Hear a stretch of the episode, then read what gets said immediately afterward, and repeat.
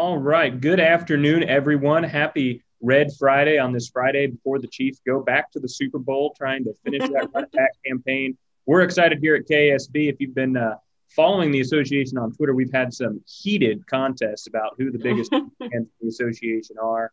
Um, and you're joined by one of them today from the advocacy team. Scott Rothschild has been running a heck of a campaign on that. so we're excited for the Super Bowl and excited to be welcoming you to another one of our advocacy updates. Um, I'm Austin Harris, the Director of Member Engagement here at KSB. As always, I'm joined by our advocacy team, Leah Fliter, Scott Rothschild, and Mark Tallman. Uh, we have a great bit of content for you today, as is the expectation. It was a, a hectic and busy week in the legislature with lots of twists and turns that we're going to get into. As we work our way through the news this afternoon, feel free to drop any questions you have for our team into the chat, or uh, it's a small group. You can just unmute yourself, raise your hand, and ask the question. Our team loves to, to hear your thoughts and your comments on what's happening in the legislature, and they'll do everything they can to get you an answer. Um, and if they don't have an answer, I know that they'll go find one for you. So, with that, we'll go ahead and jo- dive in with a pair of bills that we've been watching closely tied to private school aid. Mark, both Senate Bill 61 and House Bill 2068 have been worked in committees. Um, they're moving through the process in the legislature. What can you tell the group about where those are and what we expect coming up next week? Well, there's two bills that at this point are identical dealing with private school aid. I'm going to I'm going to talk talk about what they do. We're going to talk about the concerns we and other education groups have about them. And then we're going to talk for a minute about another bill which has a very different approach but many of the same concerns and more. So we're going to be on private school aid here for a little while. We want to make sure you understand how these bills work, what the concerns are. So we just emphasize what Austin said. If you've got questions, we want to answer them. Senate Bill 61 was recommended by the Senate Education Committee and House Bill 2068 by the K 12 Budget Committee just last night. Recommended means that they now go to the full House and Senate floor. They will only come up for debate when leadership wants to have that debate. So we can't tell you when it would be, but it could be as soon as next week or it could be several weeks. Often it's a matter of leadership wanting to run them when they think they have the votes to pass them. Um, and so if there's enough opposition, they, they may not they may not even come up. And of course, they could still still fail. So the, those two bills, the ones that are actually out of committee, are they're modifications to a current program that is already in Kansas law and has been for about five years uh, called tax credits. And the way this program works is the state gives a 70% credit for contributions that people make to independent scholarship granting organizations. And those organizations use that money to then provide scholarships to students who qualify that can be used for certain private schools. Under current law, you qualify as a student if you are eligible for free meals, not reduced, and if you are attending one of the 100 public elementary schools that are ranked as having the lowest test scores. Now, let's get something right out. There, there's often a phrase that these are failing schools. That's that's the reason that uh, that the, one of the justifications for this bill five years ago.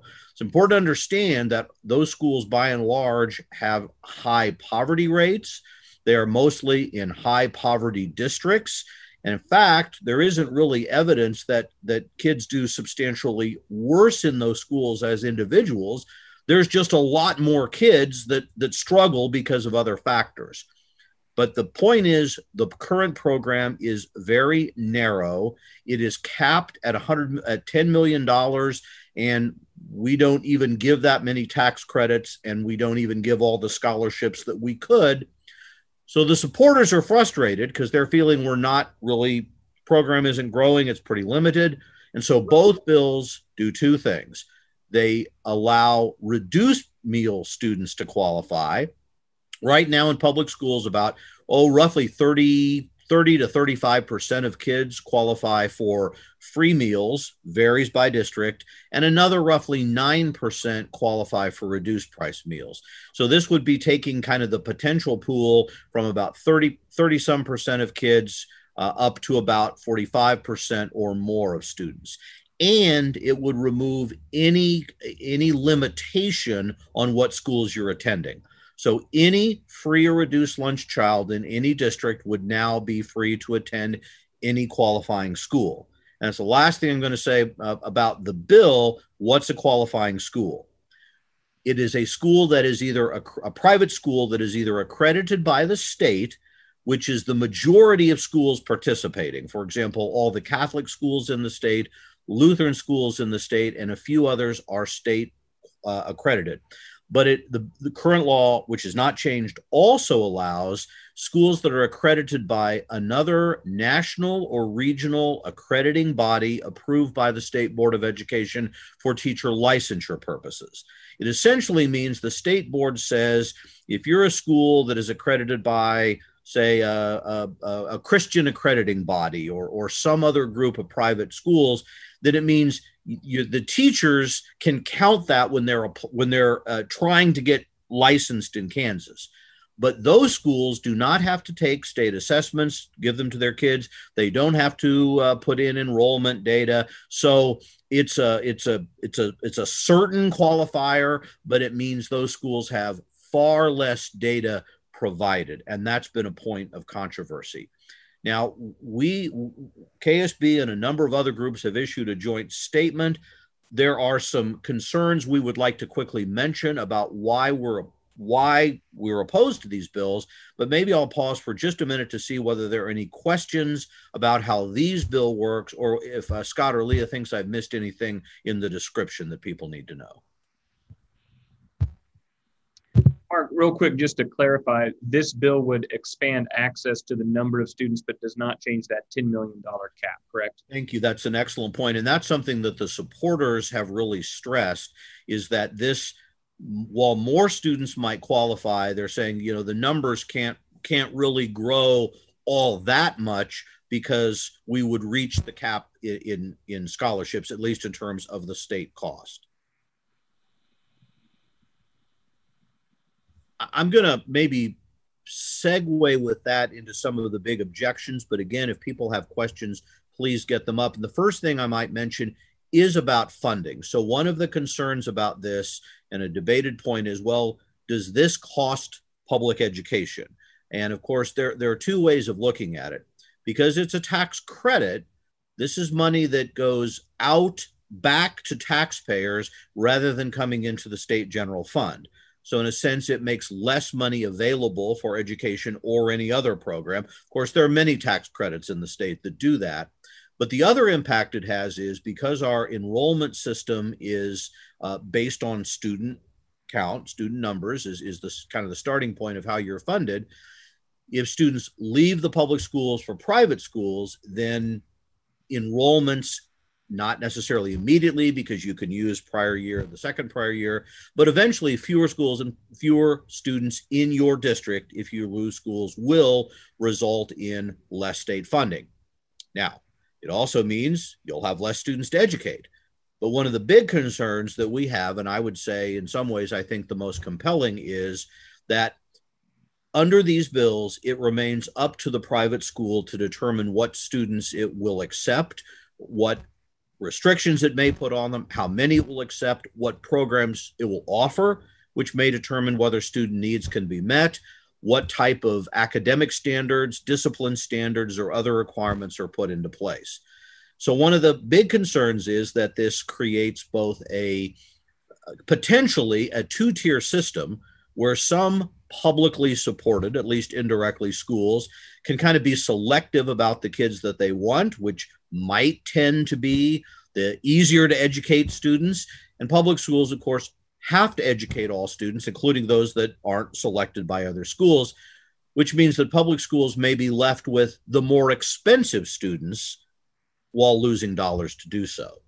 Probably the other major objection, and then I'll let Leah Scott, who've been, who've been listening to these hearings, is is is just that concern about the possibility of of discrimination um, not necessarily overt, we won't accept on the basis of race or whatever, but the simple fact that uh, religious schools may have requirements uh, for for faith by the student or the parent to participate, uh, or uh, just uh, say, well, we'll we'll accept students with with special needs, special education students, but we we can't really handle them. So you're welcome to attend, but we really can't meet your needs. And other ways that we feel would not be a level playing field between the two systems. So. Um, I'm going to, looks like a question did come up. Let me look at that and, and uh, also welcome Leah and Scott if there's anything uh, they want to say. Um, Actually, um, Chris makes some good points in his the chat about attempted amendments in the House about uh, non-discrimination and paying for special education. Those were some uh, amendments that the Democrats in K 12 tried to run yesterday. And uh, those got shut down on a party line vote. But I think we, we you know, we might um, see those again if and when this bill comes to the floor. So, you know, good point, Chris.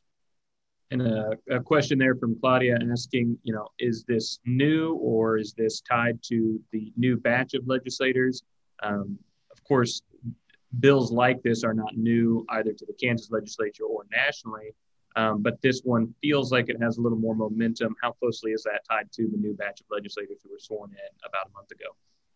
Well, the bill is identical to one last year that was recommended by the same committee never voted on on the floor. Of course, the legislature ended quickly, so we don't know how that vote would have gone. But I think there is a feeling that this legislature uh, is likely to be more supportive of these programs. And, and quite frankly, with the discontent over remote learning in many in, uh, you know hybrid and just a lot of discontent out of how how districts handled the pandemic uh, whether they had a choice or not uh, is certainly uh, been given a boost. Uh, some private schools are arguing that you know they've been able to stay open. Of course, it's also clear, and Scott shared this that one one story out of Manhattan actually talked about well we've we've stayed open, but because we can socially distance and we've put applicants on a waiting list. That again goes back to the point we're making. Um, if if you can limit your numbers, you can do things that a public school can't, which can't limit their numbers. Scott, do you want to add anything to that, or Leah? Well, um, I, I, think uh, the the point about the disenchantment that is being felt by some parents over hybrid and remote learning that is legislators who support this legislation are really using that uh, to fuel uh, their their goal here, and and that is going on in many states across the country. Uh, also, on the point of the, uh, the this bill uh, keeps the cap at $10 million. Uh, obviously, uh, that cap could be increased in future legislative sessions. And if you increase the eligibility, if you increase the pool of, of kids who could uh, take advantage of this, then I think you would kind of have a self fulfilling prophecy of legislators come back and saying, hey, see, this is so popular, we need to increase the cap. So uh, uh, and I think there has been even talk uh, in some circles about increasing the cap maybe next year. Mm-hmm. So um, that's definitely something that'll be revisited.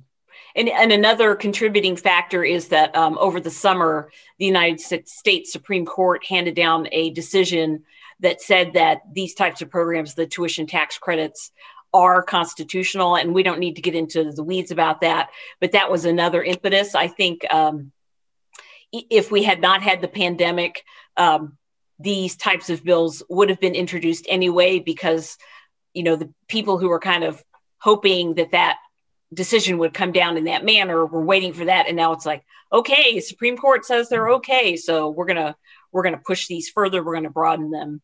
And you know another thing i think we need to talk about is that these programs have been in existence in some other states and jurisdictions for quite a long time. And you know our friends in, in michigan can tell you that it's really it's it's hollowing out their public school system. It's a disaster there.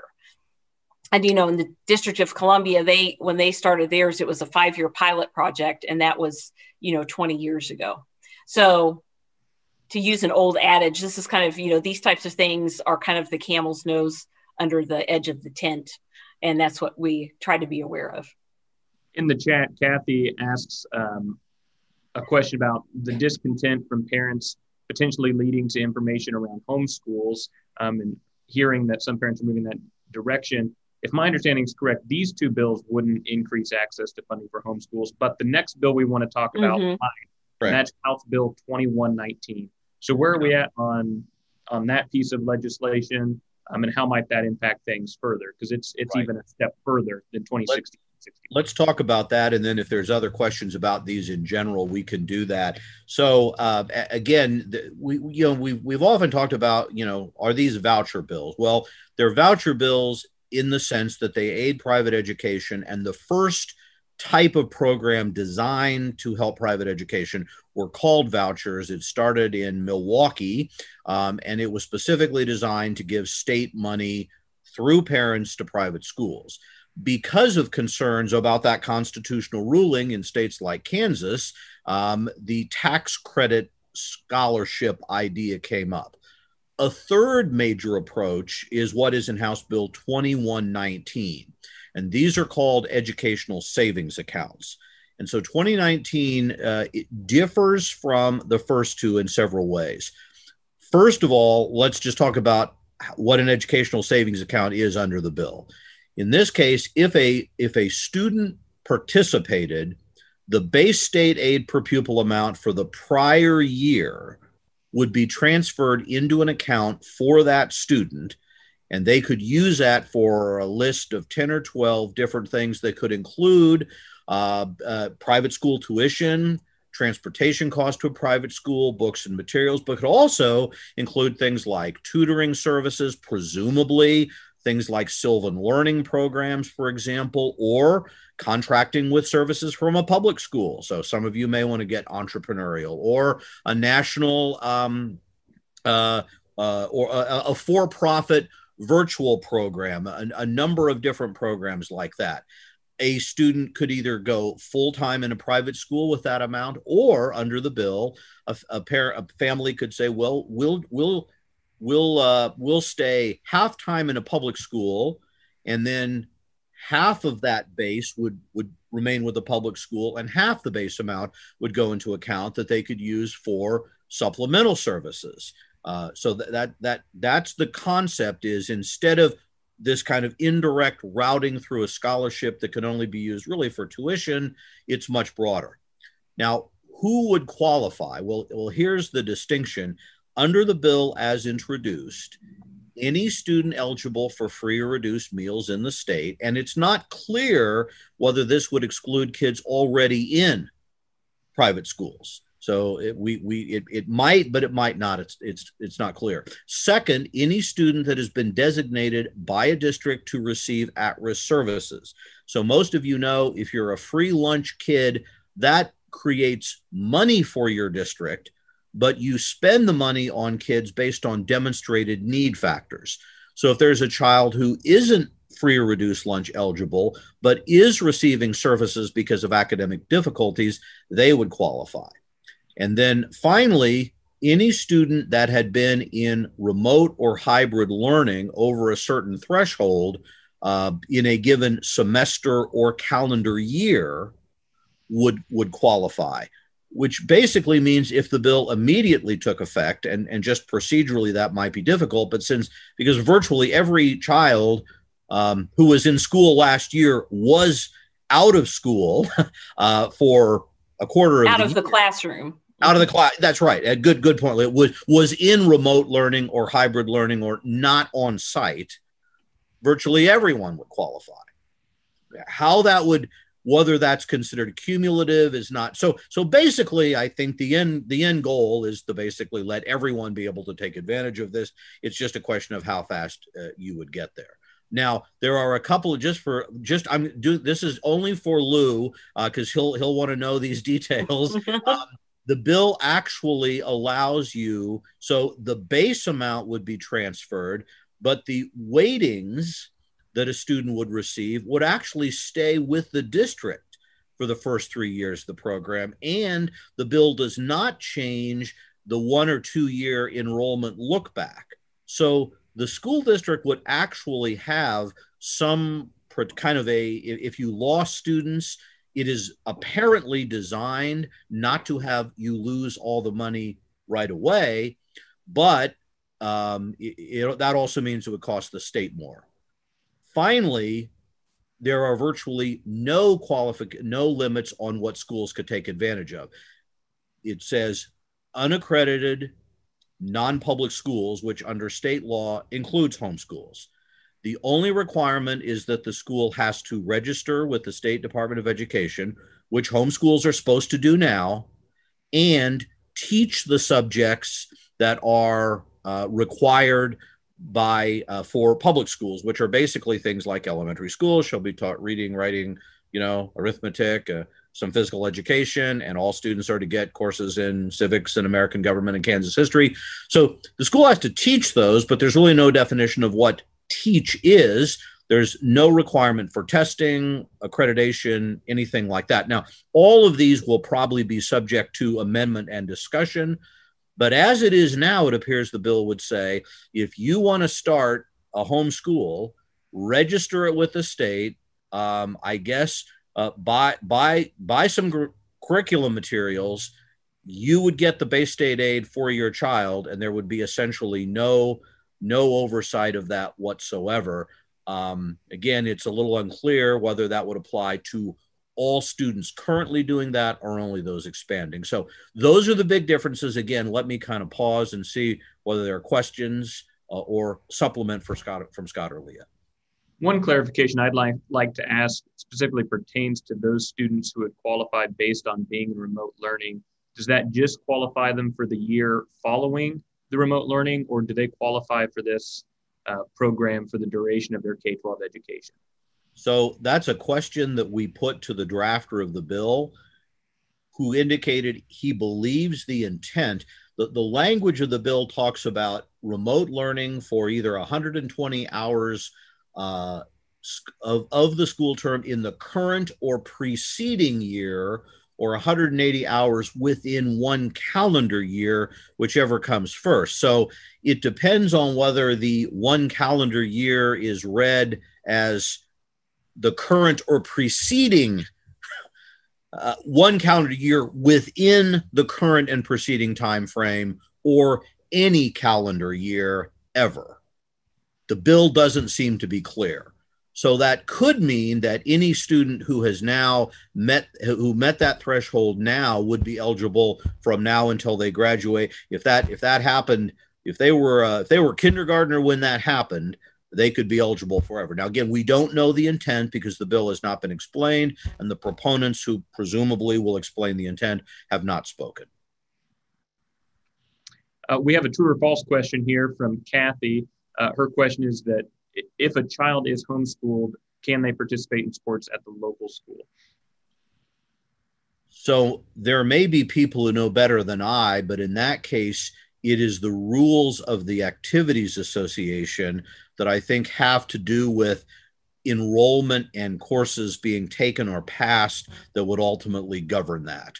So I believe the answer is no, um, but I'm not an expert on that. You're getting lots of thumbs up and head nods. Okay, I, I, hope I have that right. Now that, of course, doesn't mean that a friendly amendment to this would would not change that uh, that position. And we we have actually had bills in the past that would that would allow local boards to allow private uh, homeschoolers to participate, um, but that's not the current status. Great question.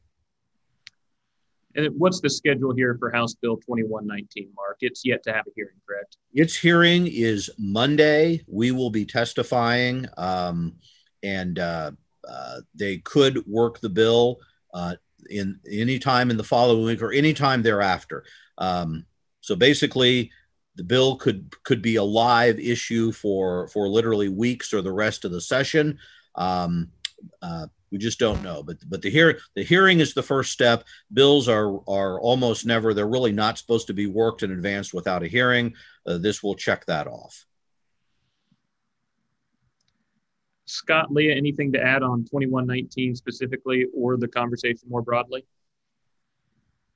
Well, just a just a little bit more on the hearing. I think the committee chair, Kristey Williams, is allowing uh, in oral testimony, she's allowing seven people on each side to, to uh, uh, give oral testimony. And um, I, I kind of just a, a question popped in my mind, Mark. If if you qualify for this because of remote or hybrid ed, uh, education, and can you go to a private school or a homeschool and then be remotely educated?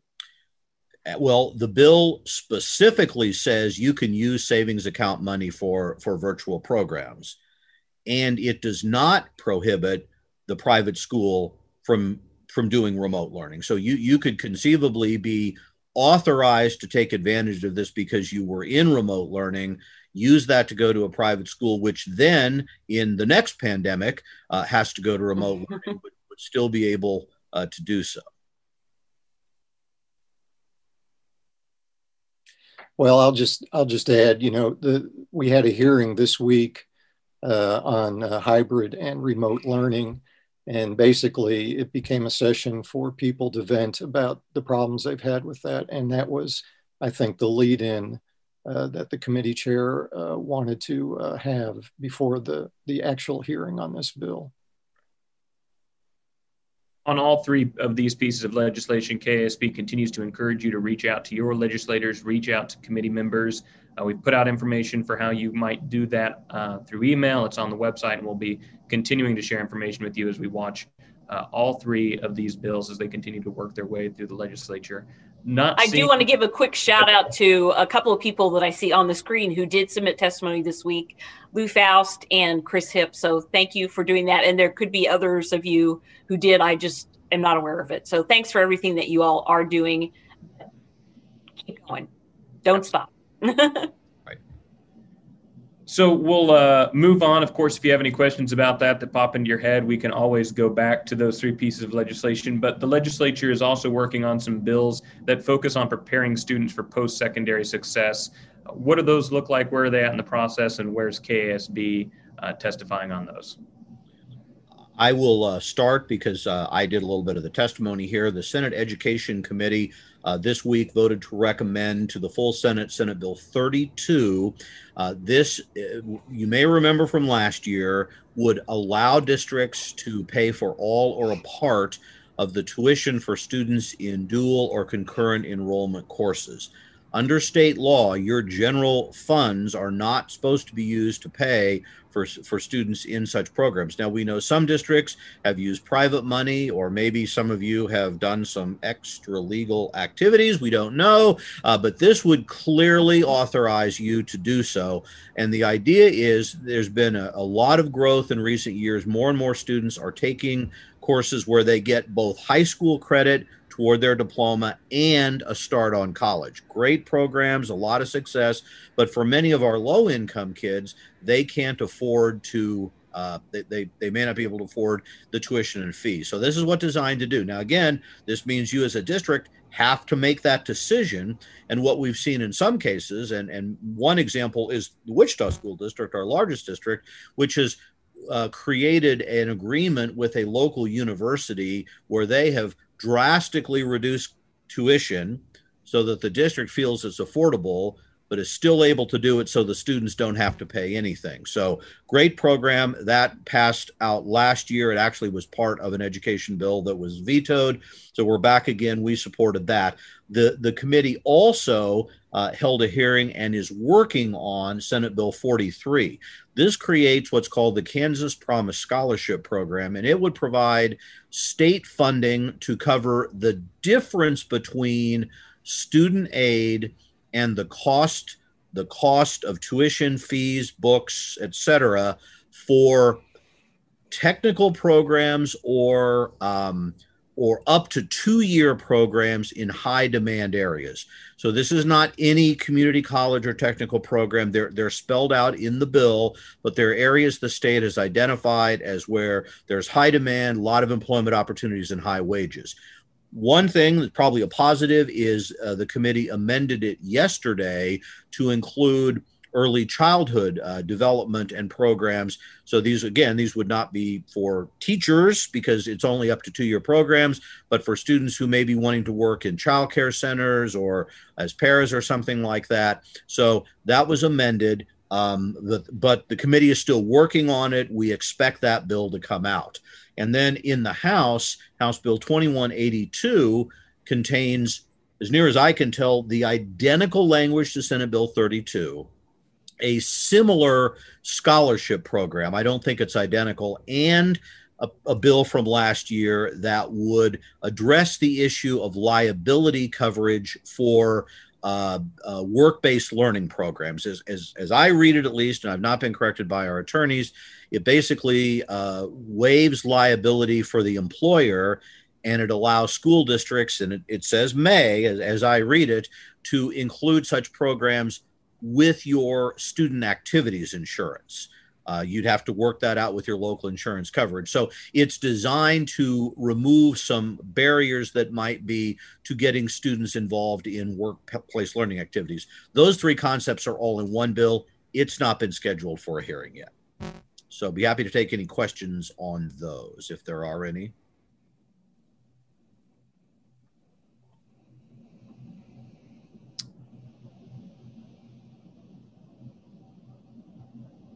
There is a clarification in the chat as to uh, the previous question um, pertaining to homeschool students and the ability to participate in public school um, athletics. So you can check there if you're looking for some more clarification on that.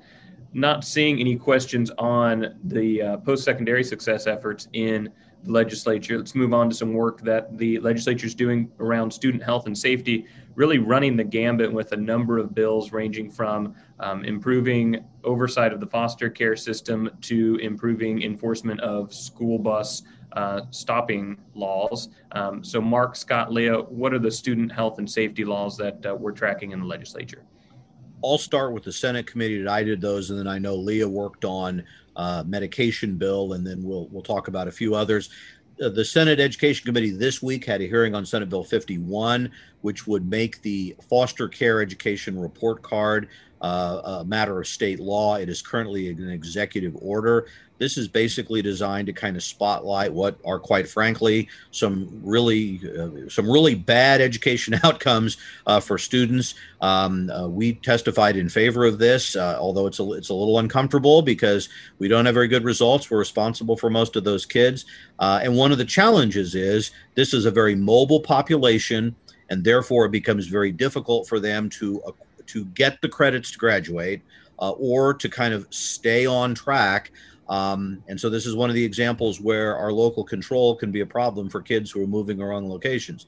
So we hope this is something that will help us all kind of work to improve how we meet the needs of those kids. About 5,000 students in the state. So you might think of it this way, you know, if you're a district of 5,000 students, um, you know, that the foster care kids could be their own school district and it would be one of the larger school districts in the state. Of course, they're not. They're spread all over the state. Um, so that's one issue. Second issue was Senate Bill 61 would update uh, state law regarding some requirements uh, of doing vision screening, which public and accredited private schools are required to do. We also testified in favor of this. It, it just seems to be a, a good upgrading of terminology and would also create a commission to kind of continue to work to improve vision services for students. So I'll turn it over to Leah to talk about some of the House bills. Thanks, Mark. Um, the House Education Committee held a hearing um, early in the session on House Bill 2086, which allows schools to uh, maintain some additional supplies of emergency medications like um, EpiPens or asthma inhalers and, and clarifies uh, their authority to administer that medication, gives you some um, liability protection if if your school nurse or or another person delivered that emergency medication in good faith believing that somebody was having a an emergency health issue that that that's covered under liability protections um, there have been two identical bills in the, both the Senate and the House, sort of public health committees that would um, public health and welfare. They create a joint legislative committee for um, oversight of the the child welfare child welfare system in Kansas, and we testified uh, in support of both of those bills, saying that you know many of the kids who are in the child welfare system obviously are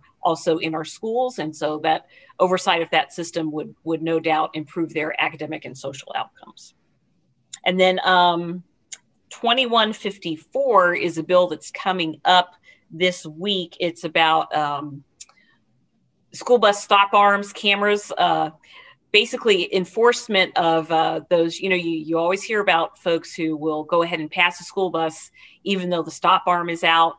And sometimes those can be caught on camera. And this is a bill that would um, establish that through kind of a private contractor who would uh, furnish those those cameras and and uh, collect that information uh, on behalf of the State Department of Education. So those are bills that we're watching. All those bills are still in committee, of course. So that's correct. Uh, several have had hearings, several have had not. None, I think, to this point, except maybe the bus arm, which hasn't had the hearing, have been very controversial. So likely they will be emerging, but you can still weigh in with the committee uh, just by letter or prepare to talk to your legislators about it when it reach when they reach the floor. Uh, there's also plans for a couple of uh, informational hearings in the House Education Committees on remote and hybrid learning. Uh, what are we expecting those to look like? Well, Actually, those happened just this past week. I know it's it's getting hard to keep track of it. So, House K twelve that took place on Wednesday evening. Went on for quite a while. Scott and I were both uh, monitoring that and and tweeting about it. I think it was probably it was two and a half hours at least, right, Scott? Yeah, almost three hours maybe. Um, and that was a, a hearing that was um, listed as a discussion about remote and hybrid learning, and it was going to feature um, Craig Neuenswander from KSDE. And when we saw that, we uh, we said, oh well, this would probably be something that it would be good for our our members to submit some testimony on or or, or you know participate in. And uh, we were told that that would be fine but that could be through written testimony only. And i think some of you maybe recall we talked about that last week. Uh, chris got together the uh, private and public schools in in the Hays area and they put together a statement about how how that's worked in their area and statewide. And um, and so I, there was quite a bit of written testimony uh, submitted. I think there were 70 some pieces of written testimony, but the only testimony that was heard was oral testimony that was allowed uh, from parents who, you know, are, we've kind of talked about this already, they're frustrated.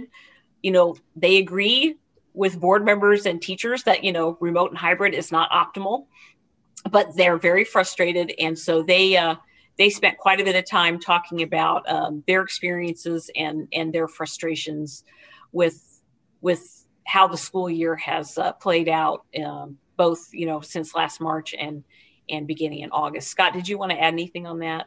Sure. I, I think the uh, the uh, irony of the of the hearing was that these parents who were so upset, and like I like Leah said, we certainly understand their frustration, but a lot of their testimony was about how great their schools are and how important uh, it is to be in person and they um, said wonderful things about you know the programs at their schools and and the teachers and and so they they really want their kids back.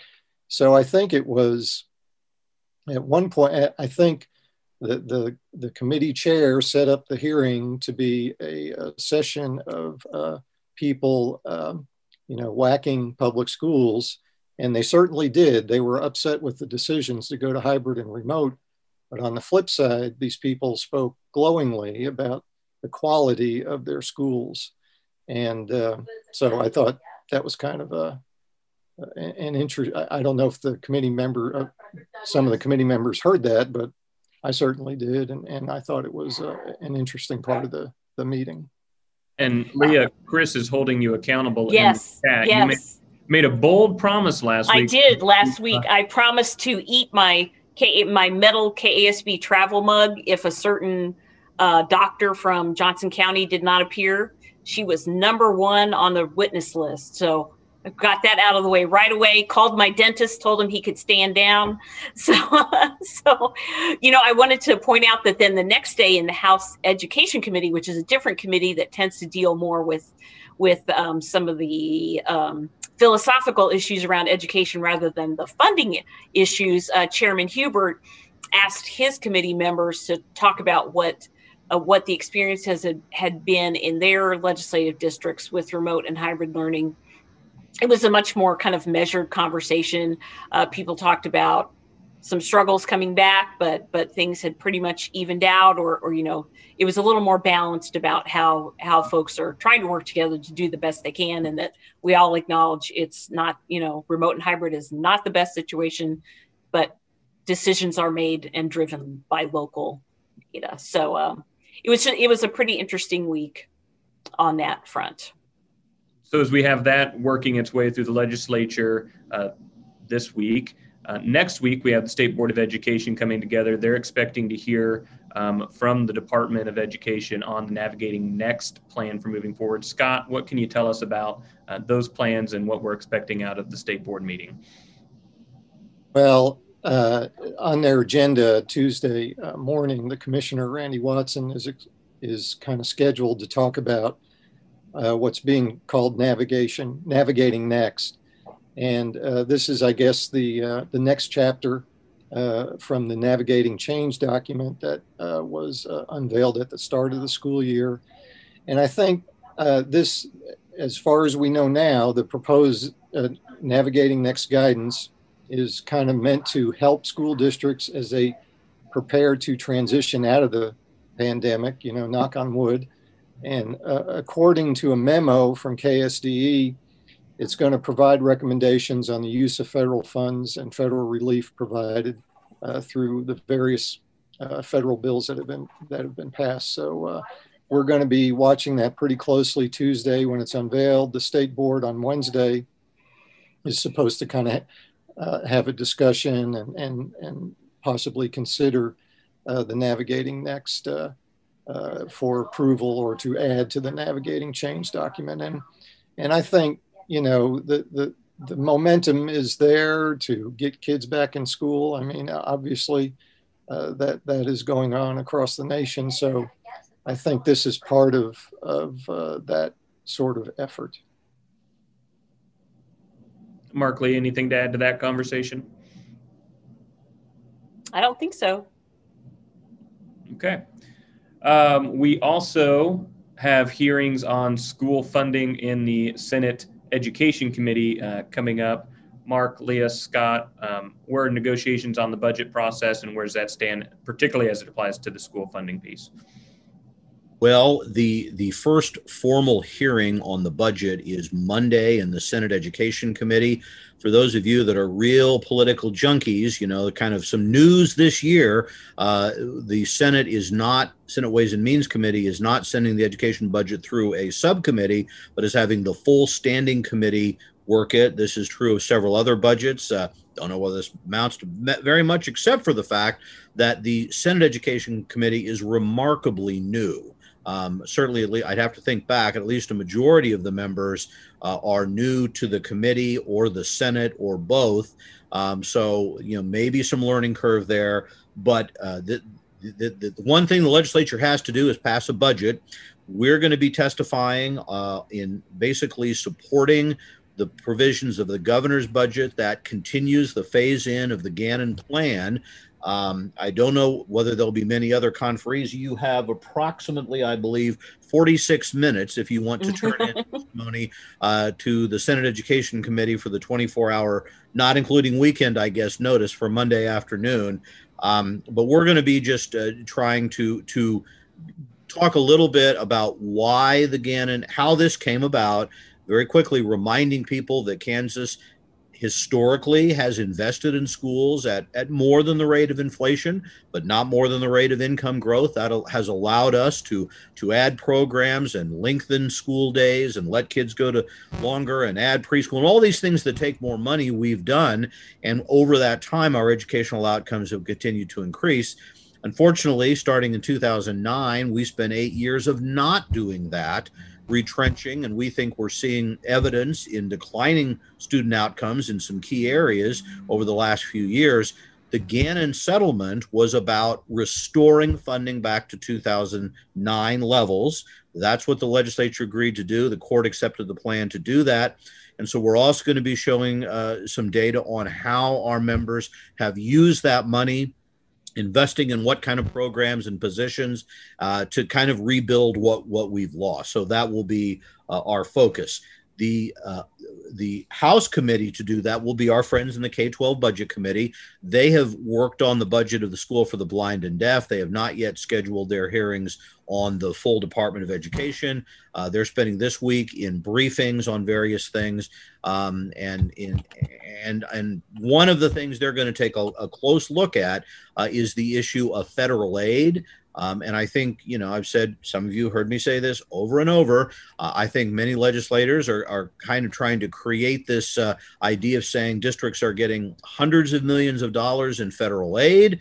Um, there, the, some have not been in person. Many have lost students and staff. We've got a state budget crisis. Uh, and so uh, I think we're potentially being set up to, to justify some reductions in school funding.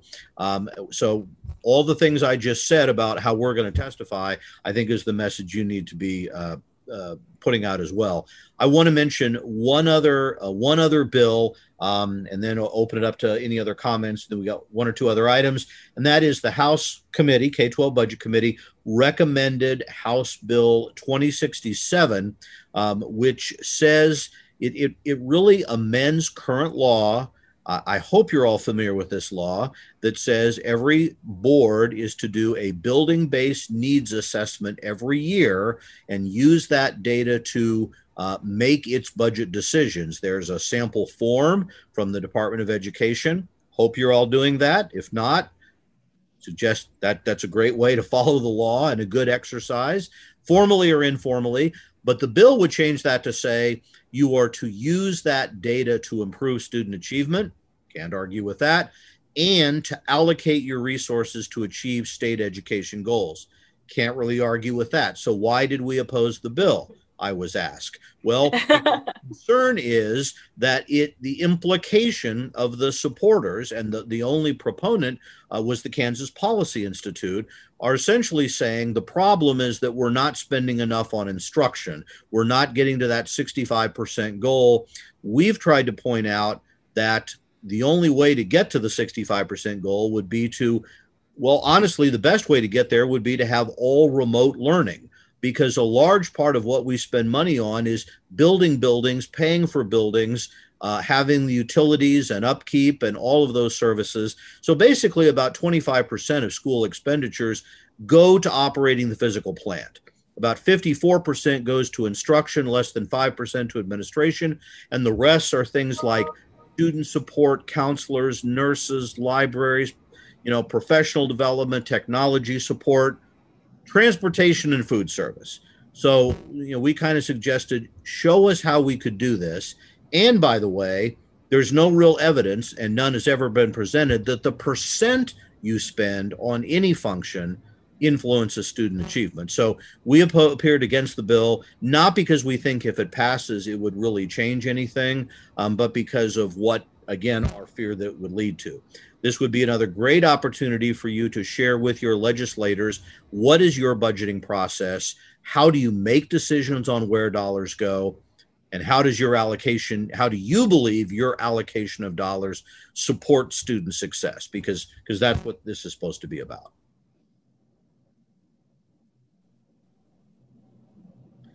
Scott, Leah, anything to add? Any questions from the group on any of those pieces around school financing? Well, just that. I think I'm muted. No, you're you're oh, now you're now muted. you're muted. oh, just that uh, when when Mark was testifying on that bill, I think the vice chair was was trying to tempt him to be in favor of the bill, and it it, it reminded me of Jesus being tempted. Uh, you know, it, and Scott, and I guess since you know we're just all among friends here, um, I, I think you know it was a choice. Do you say we agree with the intent of this bill, but we disagree, you know, because it might be mischief or say we disagree with this bill because we think we're already doing it. It could be misused. Yeah, it would could have been a rare time to be on the same side as, as KPI. I mean, maybe maybe that's what we should have done. But I do think that's a nuance that that you guys really need to be talking about because we're framed and you know i'm always dr no uh, you know we're all KASB's against everything and how can you be against better allocation of your dollars and that's why this is something that you uh, is really critical that you be working and and communicating these reasons uh, with your legislators um, you know, I, there are a couple questions. Uh, uh, one, uh, data on the length of school day and what works best. I, I can't quote the data, but here's what I think we have found, and, and maybe others will join on. The length may be less important than what you do with the time. And if you're just going to add time, but are not effectively using that time, it might not be any more effective. Maxine had a question Will they address how school districts recruit teachers uh, who we've lost? Um, the rate of teacher salaries is concerned. You know, that's one of our arguments about what what did we do with the Gannon money? What you mostly spend money on are people. And with the money that we have been regaining, it has gone into restoring lost positions and trying to make our salaries more competitive. And, and, and again, that's where the focus has been. Now, I'll say the same thing. If you hire teachers and pay them more to do things that are not optimally effective, that can be a problem as well. Um, but, but the bill itself, none of these really go into that issue directly. Okay. There was uh, also work done on House Bill 2039 in the House Education Committee. This focused on the requirements of a civics test for high school graduation. KASB did testify on that bill. Uh, Mark, what's the action taken on that bill, and how did KASB weigh in?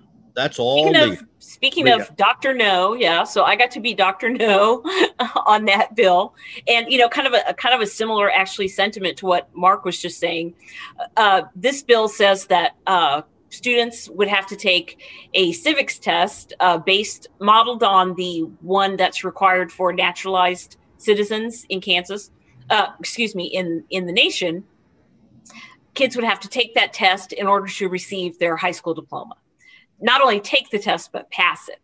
And so we, our testimonies uh, essentially said we certainly agree that uh, civics education is important and and kids need to know that information about our you know our democracy our republic and uh, you know how to be a good citizen and how to participate and and what are the uh, the documents and the and the uh, positions that you know made us the country that we are today. But we we pointed out in our testimony that um, kids are already required to pass you know us government or whatever you know whatever you'd like to call that class uh, to to graduate from high school they have to you know they have to accomplish that curriculum. And we then we also pointed out that really the state board of ed and uh, kansas schools are trying to as we like to say pivot from seat time or focus on a, a standardized test to prepare kids by encouraging them to be civically engaged to do things like work at the polls on election day or or you know help out with a uh, you know your local city commission campaign or you know do those types of things or even have an in, maybe you have an internship with a local politi- po- political official. You know try to get real world experience rather than just depend on kids being able to pass a test. And so um, we were greeted with you know some some sort of skepticism. You know, this is a this is a passion project for Chairman Huebert. He, uh, you know, he had his American flag tie on. You know, he he really loves this topic, and he's introduced this bill uh, two or three times previously. He's going to meet with the State Board of Education about it on Wednesday, and that was kind of the final hook of our of our testimony. Is that again, we certainly respect his feelings, and we applaud the uh, the sentiment behind the bill the fact is that the state board of education is the is the entity that oversees education in Kansas, and so we don't feel really that it's the legislature's purview to be dictating the types of things that students need to do to graduate from from high school. So, um, you know, not the most popular person in the room that day, but you know that's that's why we do what we do. But you know, we just felt that we had to point that out, and we just you know we we told the chairman we would be happy to work with him and the state board and the rest of the legislature and you know our communities to kind of further that goal to make sure that kids are getting a good civics education. But it shouldn't just be through a legislative mandate of of a really unfortunately a redundant test. Very good as we move to wrap up today we wanted to touch base on uh, what has been fairly widespread unemployment fraud in Kansas and emerging concerns from employers specifically about who's going to have to make up the loss of money in some of those funds to pay out those benefits. Um, some action was taken in House appropriations this week. Um, what are they thinking, and what's the attitude in response to the unemployment fraud? Well, I listened to that hearing. We did not testify. It's a bill that came up very quickly, and I doubt it's going to be acted on immediately. But House Bill 2195 would would hold basically all employers harmless for charges to make up for losses in the unemployment trust fund. I hope I'm getting this all correct uh, due to fraud. Uh, we, there are estimates that hundreds of millions of dollars may have been paid out fraudulently, and I and I think the thinking is it mostly wasn't paid to mom and pop Kansas fraudsters. Uh, these are sophisticated operations, and and the money is now well overseas. Um, so, you know, what that does is drain the fund that is designed to be that safety net for the unemployed. And the way we work in Kansas is um, if you have a lot of claims, you, you have to put more money in. Uh, so, this bill would basically say uh, employers, and, and an example, there were a couple districts that talked about losing hundreds of thousands of dollars in fraud claims that they were already being charged for uh, back into the fund.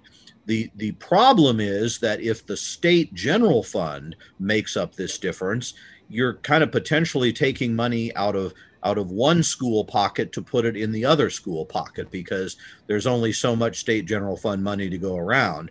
Um, so I think what is also being considered um, is whether there may be federal aid in this area. Um, that's all going to be looked at. There are some other bills dealing with this. Uh, yeah, now we're seeing uh, the fraudulent claims. So again, it, it's it's going to be a real dilemma because if if there isn't some bailout, it's going to hurt schools and other employers on one end. But where's the money going to come from? That's what's being searched for right now. So uh, another thing, like we always say, no easy answers, but watch this during the session because it's becoming a bigger and bigger uh, point of topic. And we'll want to say that uh, some people who who've been very skeptical about about schools in the area of remote learning and others, you know, have been pushing efforts in this area uh, to try to, to help schools on this end. So, m- further lesson of why you always need to be working with your legislators, even if you don't always agree. Um, often you can find some common ground on something. Scott, I think you listened a little. Anything else you would want to add on this, or just that uh, I've heard that. I mean, th- this is a national problem. States uh, across the nation are dealing with this, and uh, yeah, it's it's just a huge uh, it's it's a huge mess that we're going to have to be dealing with probably for years to come. Well, not to end on the sour note of widespread unemployment fraud across the country, but Leah's going to jump in. I do. I have a very quick positive note to end on. I just got an email from our, our friends at the National School Boards Association, and I had not shared with you all that the Federal Communications Commission is soliciting comments now about how to use the E-rate program to help remote learning, how to help kids get better broadband. Uh, this gets a very much kind of weedy and complicated, but uh, those of you who are our regular viewers know that that broadband and, and the homework gap is something that that we talk about quite a bit. And I start to you know wave my finger and maybe you know promise to eat a metal cup. But uh, now we have an FCC that is chaired by the commissioner who actually coined the term the homework gap. And so they're soliciting comments from the states and from the national organizations about, you know, how could we perhaps use some of this money that we have already to help you all. So I just wanted to give you a quick update on that and uh, let you know that KASB will be submitting some comments and we can put out a story about that. And uh, if you all have nothing else to do with your free time, you can talk with your board about trying to submit comments, which is really that's very in the weeds and and and kind of uh, technical. But uh, we will be submitting comments uh, on behalf of the Kansas Association of School Boards. So I just wanted to let you all know that there's a you know a little sliver of hope there, and we'll continue to work on that issue. And it's one o'clock. My understanding is that there are a lot of breaks in the action during a football game. So maybe while you're yes.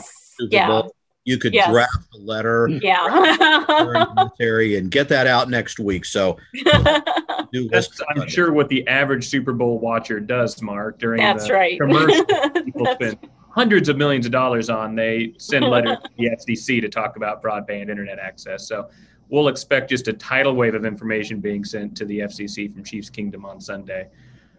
That is a wrap on our time. Yeah, what else are you supposed to do? It's a perfect way to uh, spend the Super Bowl. So we appreciate you all giving us a piece of your Friday afternoon. As always, if you have questions, comments, concerns, or need some help and assistance from our advocacy team, they're always willing to do so. You can reach out to the association at any time and get that. Uh, we'll be right back here again next Friday.